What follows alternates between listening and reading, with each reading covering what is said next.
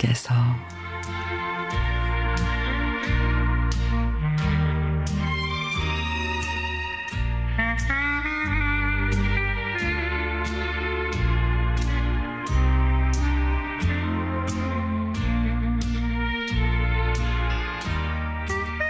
간만에 어머니와 근처에 사시는 이모님을 모시고 외곽으로 나가 바다와 산과 들을 마음껏 구경했습니다.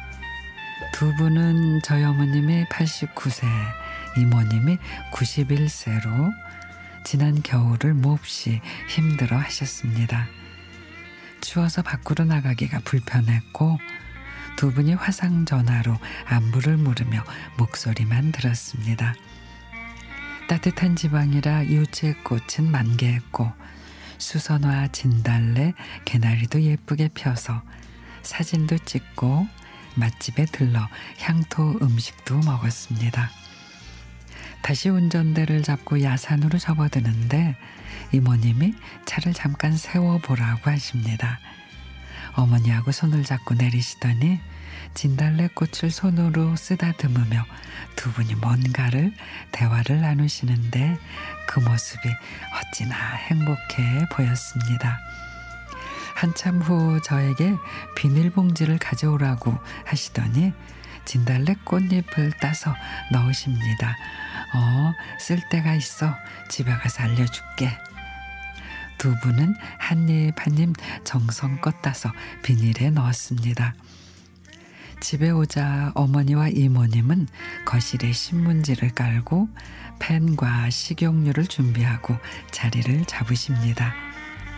양푼에 찹쌀가루를 넣고 익반죽을에 동글동글 빚어 팬에 구우며 산에서 따온 진달래 꽃잎을 올려놓습니다.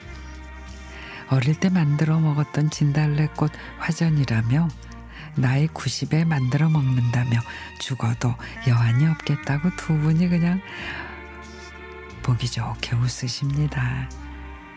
사진을 찍어 형제들에게 보내니 뭐야 무슨 떡이 이렇게 이쁘지? 하며 난리가 났습니다. 따뜻할 때 이웃집에 몇 개씩 나눠주라 그래서 돌리는데 요리 잘하는 어르신이 계셔서 TV에서 본 떡을 먹는다며 사과를 주시는 분, 고등어를 주시는 분, 사탕을 주시는 분, 수확이 컸습니다. 가을에 귤 농사 지어서 나눠 먹기도 하는데 화전을 돌리니 반응이 가히 폭발적입니다. 엄마 이모 모시고 또 가, 바람 쐬러 가요. 내년 또 내후년에도. 그러자 어머니보다 두 살 많으신 이모님이 그러게 내가 내년까지 이 세상에 있을까 모르겠다만 있으면 다시 만들어 줄게. 내년 내후년을 기대하며 두 분의 건강과 행복을 기원합니다.